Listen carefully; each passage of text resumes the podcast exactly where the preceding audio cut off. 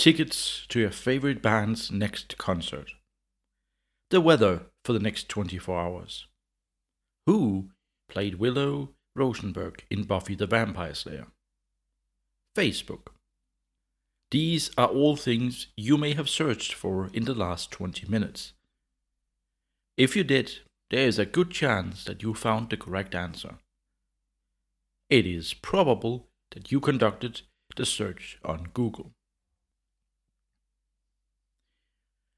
In this episode of Tech with Tommy, we explore what made Google such a fantastic search engine compared to the rest, and how it came to dominate so much that to Google is a verb, and you probably have never heard of AltaVista. We will also go in a bit into the history of the early web and all the changes around the early 90s that made something like Google not just really nice, but also necessary. As always, I'm your host, Tommy. In the 90s, something was growing, and that something was, of course, the internet. By 1991, the internet was so obscure that it was ignored by essentially everyone.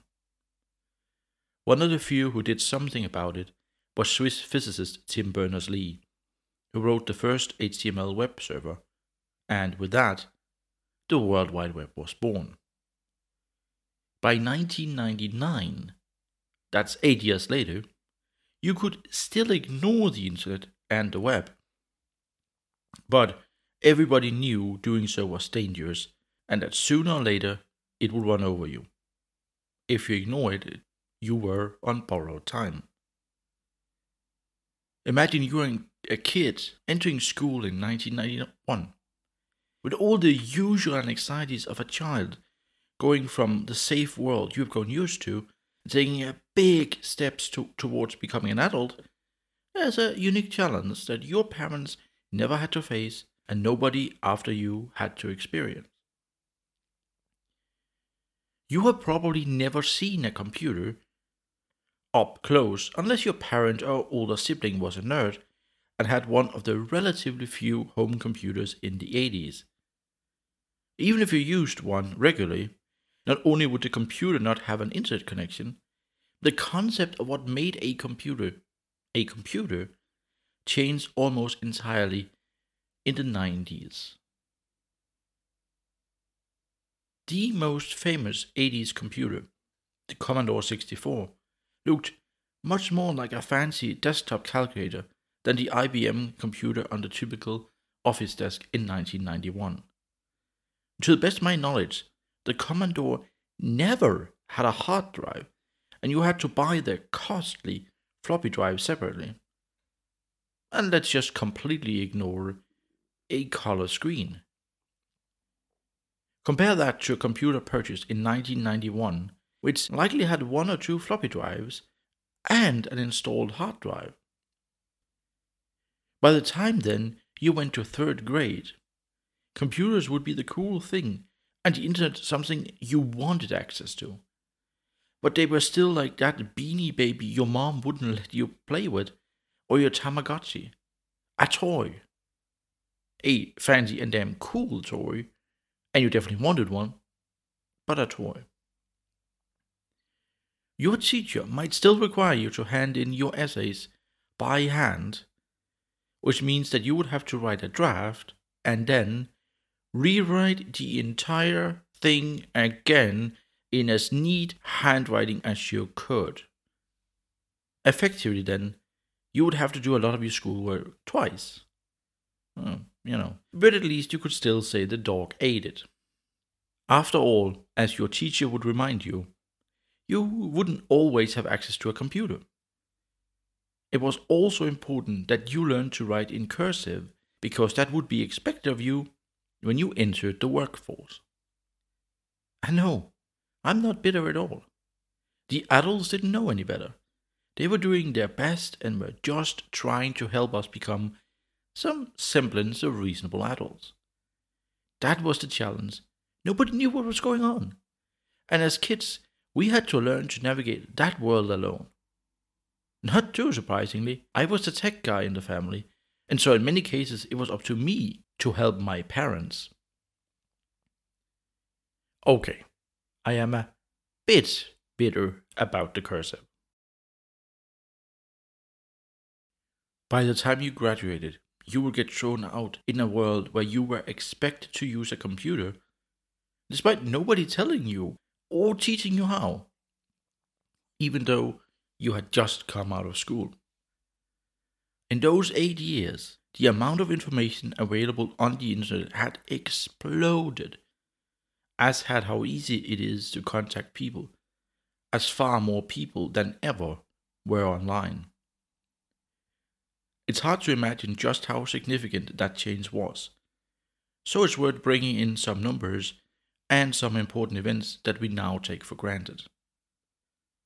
In 1995, about 10% of North America was on the internet. By 2000, it was about 50%. To compare that with another technology most of us take granted, in 1989, about 10% of the United States had access to a flush toilet. By 1920, 30 years later, this had risen to 20%. It would take another decade to reach 50%.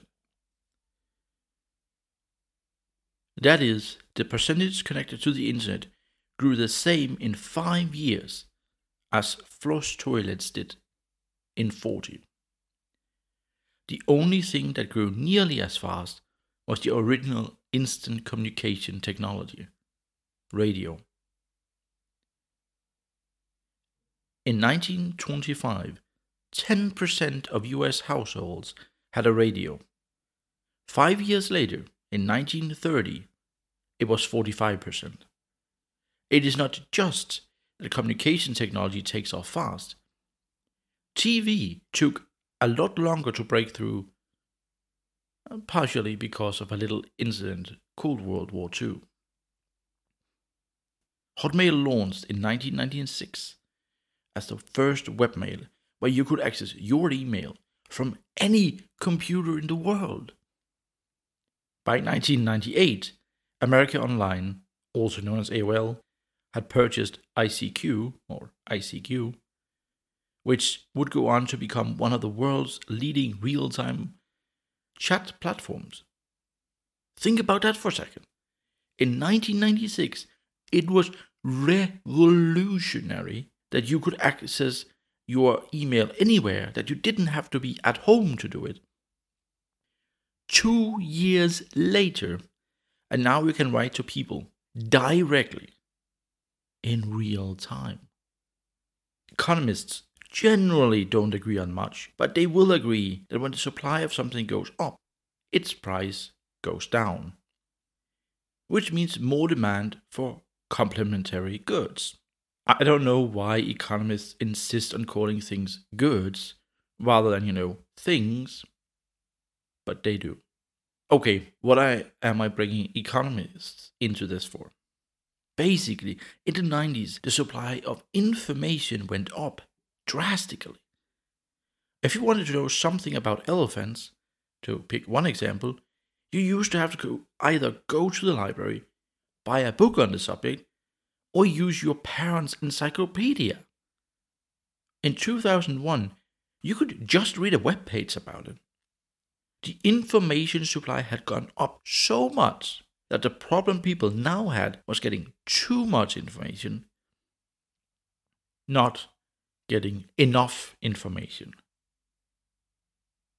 What then are complementary goods? Best understood as an example, your car and gasoline are both a complementary good. The gasoline makes your car far more useful. If the average price of cars fall, more cars will be sold, but that means more gasoline will be purchased, even if the price of gasoline goes up. On the other hand, if gas gets too expensive, fewer cars will be sold, even if the cost of a car actually goes down. What is the complementary good for information? indexing, and organization. If you are a monk in a monastery with 10 books, you can organize them however you want, because it takes very little time to find the one you need. Your need for information and organization barely exists. On the other hand, you are very careful with the books because they cost a lot to replace. If you want the Library of Congress, you need the Dewey Decimal system, or you will literally never be able to find the book you're looking for. And if a book happens to be damaged, that's not a big deal. You can almost expect that a certain number of books are damaged each year. In any case, let's get back to the question that was relevant in 1994. How do you organize the internet? Well, with Jerry and David's Guide to the World Wide Web, of course. It sounds like the stuff you impulse buy standing in line at a gas station, or maybe a weird James Franco movie. What is it, actually? It's the first name of what would later become Yahoo. Jerry and David are Jerry Yang and David Filo, two graduate students from Stanford University. They had created their guide as an overview over other websites, but they wanted Yahoo, the company, to become a portal so that you would go there and find out whatever it was you wanted to know. Yahoo Weather, Yahoo Stocks, Yahoo Mail, Yahoo this, Yahoo that, etc. The problem Yahoo ran into is that you cannot have human bodies handle exponential growth.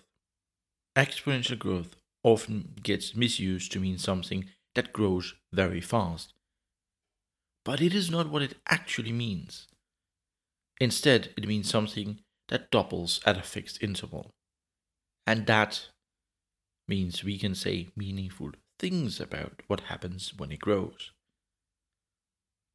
If you're dealing with real exponential growth, the pattern will always be the same you see or hear about it somewhere else.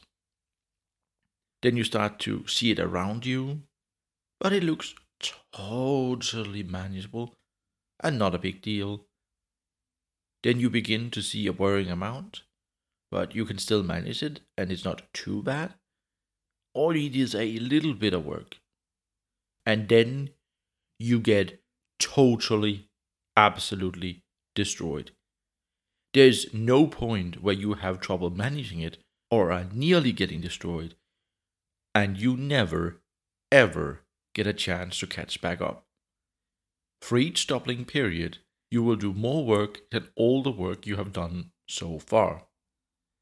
I would like to use the metaphor of a steamroller or Titanic and the iceberg, but honestly, neither do them justice maybe more like the Boston molasses flood of January 15, 1919, when 12,000 tons of molasses rushed through the streets of Boston, ultimately killing 21 people and injuring 150.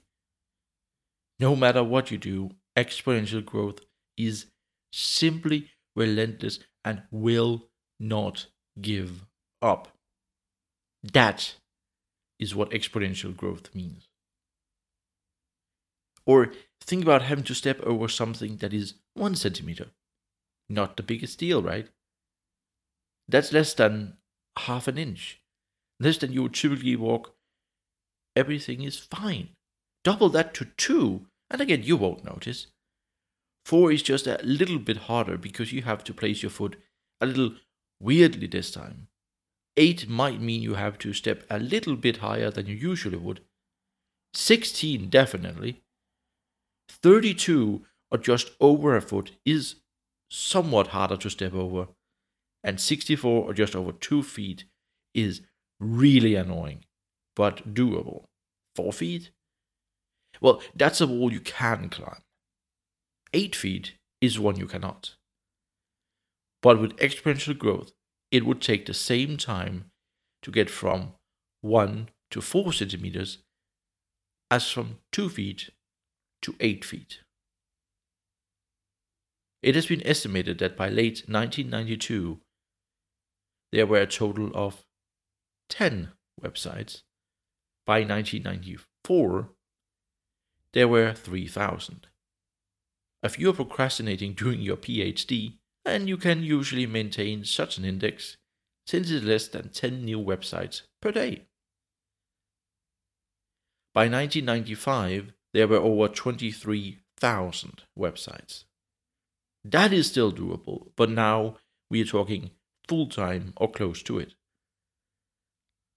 By 1996, there were just over a quarter million. You could hire an entire room of people to deal with that, but it won't help because by 1997 there are over 1.1 million. And the internet doesn't stop growing. You can keep up as two guys in a shared office. And no matter how big the office is, you cannot hope to keep up for long. If you cannot keep up for long, what can you do? Can you have the people who make the websites tell you what they're about? In some automated fashion that a computer program could download? Well, it's easy enough to get their view of what is on their website, but then you smash your head into two more issues. Have you ever dealt with a report underscore draft underscore final begin parentheses two close parentheses underscore Monday underscore diary? Then you know how well that works for regular people. That is, mostly not at all. But you're also not just asked to, say, find some website with guides about the best way to tour the San Francisco Zoo. You're tasked with getting a list of the top five or so guides. And if you just ask people how good their website is, you'll get two answers. Do no man, I was just messing around. Isn't the web neat? Look, I got a comment last week from a guy in Japan. Can you believe that? The other answer would be My website is fantastic. You should totally check it out. And the actual quality of the website? That has nothing at all to do with which answer you get. Of course, there is one more problem. Nothing stops people from including some um, additional terms in their description that have nothing to do with the site. This podcast is somewhat family friendly, so I won't list the search terms, but you can probably put any random body part together with the word teen and get something a lot more people will search for than the guides to zoos in San Francisco. Yes, most of them will be annoyed when they see your website doesn't have what they want, but think of your view counter going up, man. And some visitors will go, oh, shiny new thing, and read your website anyway. Do that for 5 minutes, and the web is entirely overrun with spammers. Still, computers are fast and have no feelings, so they are perfect for the task, right? Well, yes, sort of. Now, you only have to define to a computer what a good result is for any given search.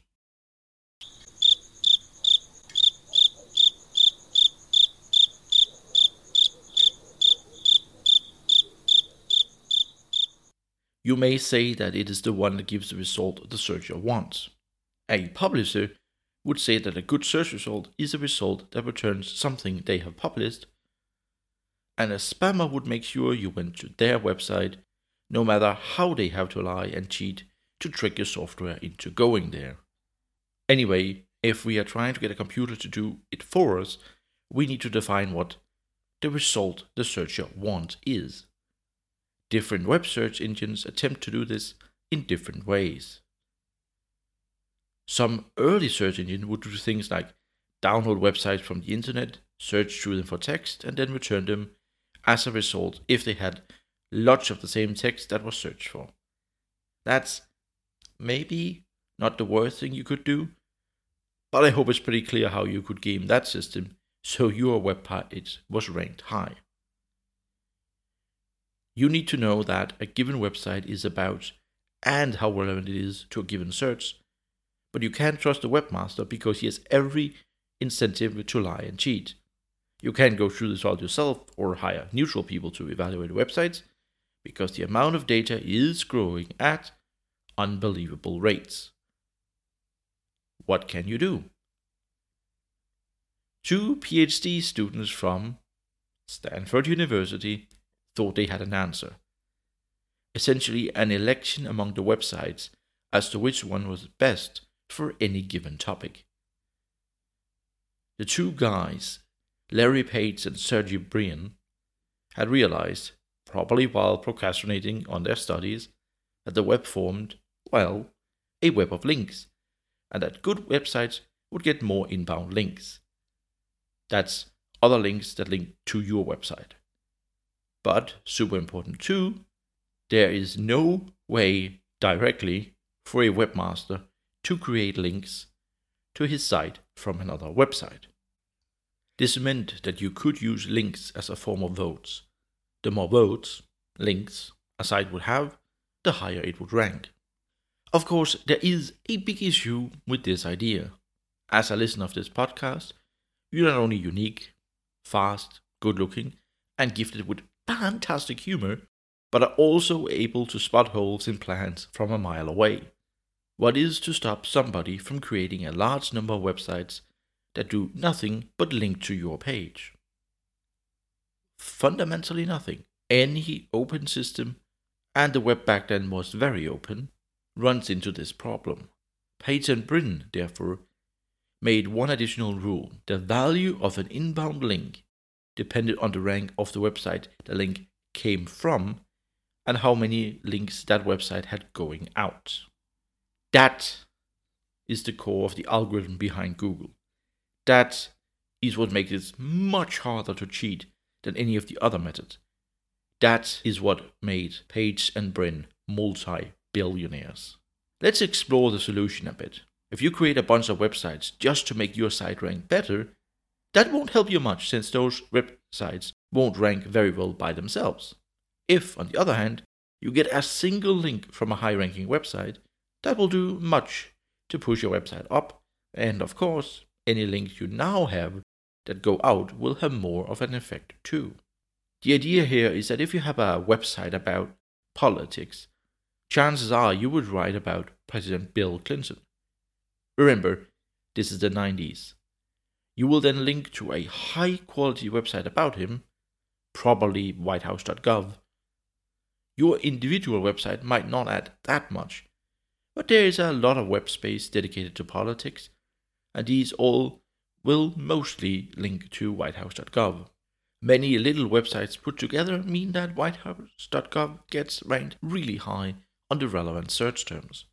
Without having to do any work themselves, Google will therefore identify whitehouse.gov as a website that it should return at the top when people search for terms that it has. Wait, you say, if rank comes from websites with high rank linking to you, what makes those websites rank so highly in the first place?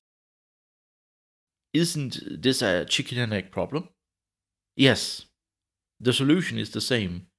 The answer is gradually and over time, in very small steps.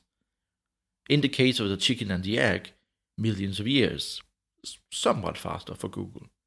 I would love to say that there is some genius solution, but it is actually boringly simple.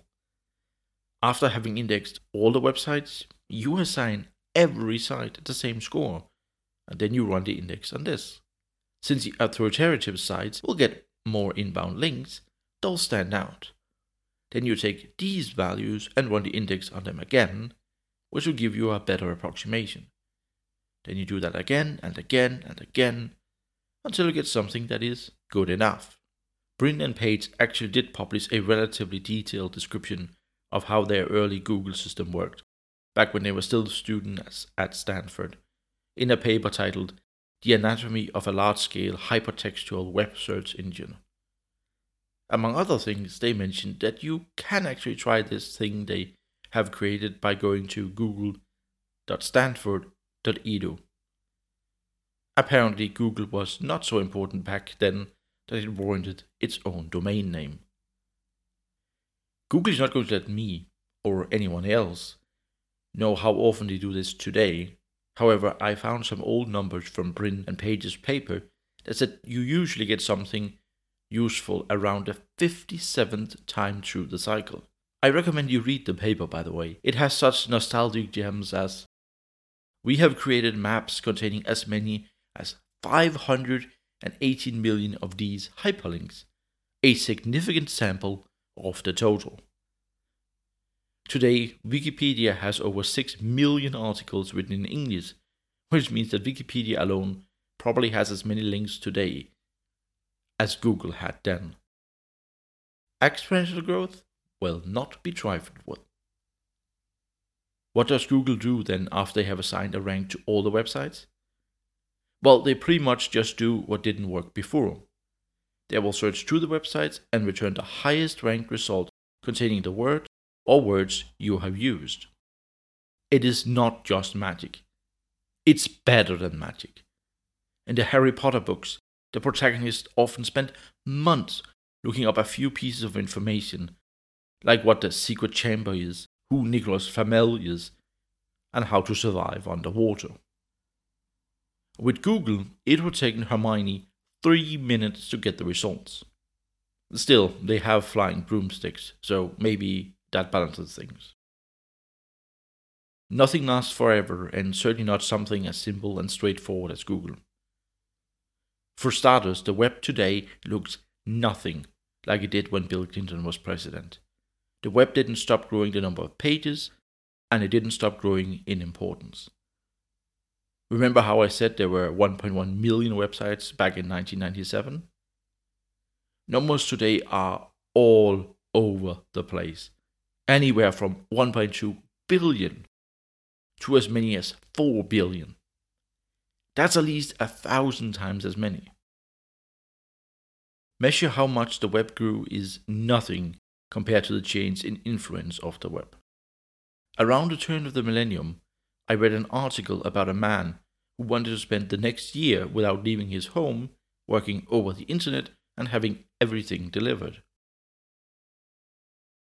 In 2012, articles were written about Paul Miller, a writer for the magazine The Verge, who wanted to leave the internet for a year, and that was a big deal. And of course, a large part of the population had to work from home and order most, if not everything, online during the pandemic. The web had gone 180 degrees, from it being noteworthy only to be online to it being possible for a large share of the population to only be online. But the nature of the web also changed because as Google had more and more success, people would start to do all sorts of things to get high quality links they weren't doing before with the specific aim of ranking highly on Google. Some of this is fine and actually helps the web. Sites coded in Macromedia Flash systems were replaced with websites that had text on them so that Google would index the text. In addition, headers and text would be changed so they use the actual words people would search for. Both things obviously made Google's job easier, but it also made the web more valuable, so Google's advice to rank well has always been to do this write the best content you can and then let them worry about ranking your website. Of course, people figured out that if they could make other websites link to them, it would mean they would rank higher. Google calls this paid links and say they penalize websites owners to do this, but obviously that is harder to do than to say. And if you are too good at detecting it, what is to stop me from buying links to your website so that you get penalized? Then there are the content farm websites whose aim is to have an article or a video to reply to every question that somebody might have. The articles were always written to be as quick and cheap as possible since they only had two goals get you there and serve you ads. You will notice answering your question is not on that list. Then there are websites claiming to have any upcoming movie or TV series release date. When you click on the article, it will be filled with fluff about the movie or TV series, and then it will have speculation on the release date. That is because they don't know the release date because that date hasn't been released by the producers. Unfortunately, the site still needs you to go there and load the information free article so that, you guessed it, they can show you ads beside it. Finally, there are websites set up to answer simple math questions like what is 23 over 2 simplified? It's pretty easy to write a computer program that calculates the response for every possible choice and then ensures that a new article is generated as needed for any combination of numbers. Then you have some very cheap content to serve the ads against. Google, to no one's great surprise, has released several updates against this, and so the cycle continues. But the basic idea is still the same once you have accounted for the attempt to play the system. Today, Google is a multi tens of billion dollar gigantic corporation, and the founders are beyond rich. Yahoo ended up selling for a few billion dollars, except Yahoo Japan, which is another story for another time, to Verizon. But it didn't have to be that way. In 1998, Page and Brin wanted to sell Google so they could return to their studies. One of the places they wanted to sell the company to was Yahoo, but Yahoo turned them down. The price they asked for? Q Austin Powers fat bastard. One million dollars. Yahoo turned them down because why would they buy a company that sent their visitors to other websites? They didn't want visitors to leave Yahoo, but to stay there so Yahoo could, you guessed it, serve more ads. The rest, as they say, is history. With an epilogue, Yahoo would eventually go on to realize the importance of search and buy a search company you have never heard of called Inktomi. Then they would invest in an obscure Chinese internet startup called Alibaba. How much they earned on that Alibaba deal exactly is difficult to find, but the shares they owned ended up being worth more than the rest of Yahoo when you exclude Yahoo Japan. Which is, yes, a story for another time. If you have any comments or suggestions for this podcast, please write to me at feedback at techwithtommy.com. That is feedback at techwithtommy.com. And I will see you in the next episode. Until then, stay curious.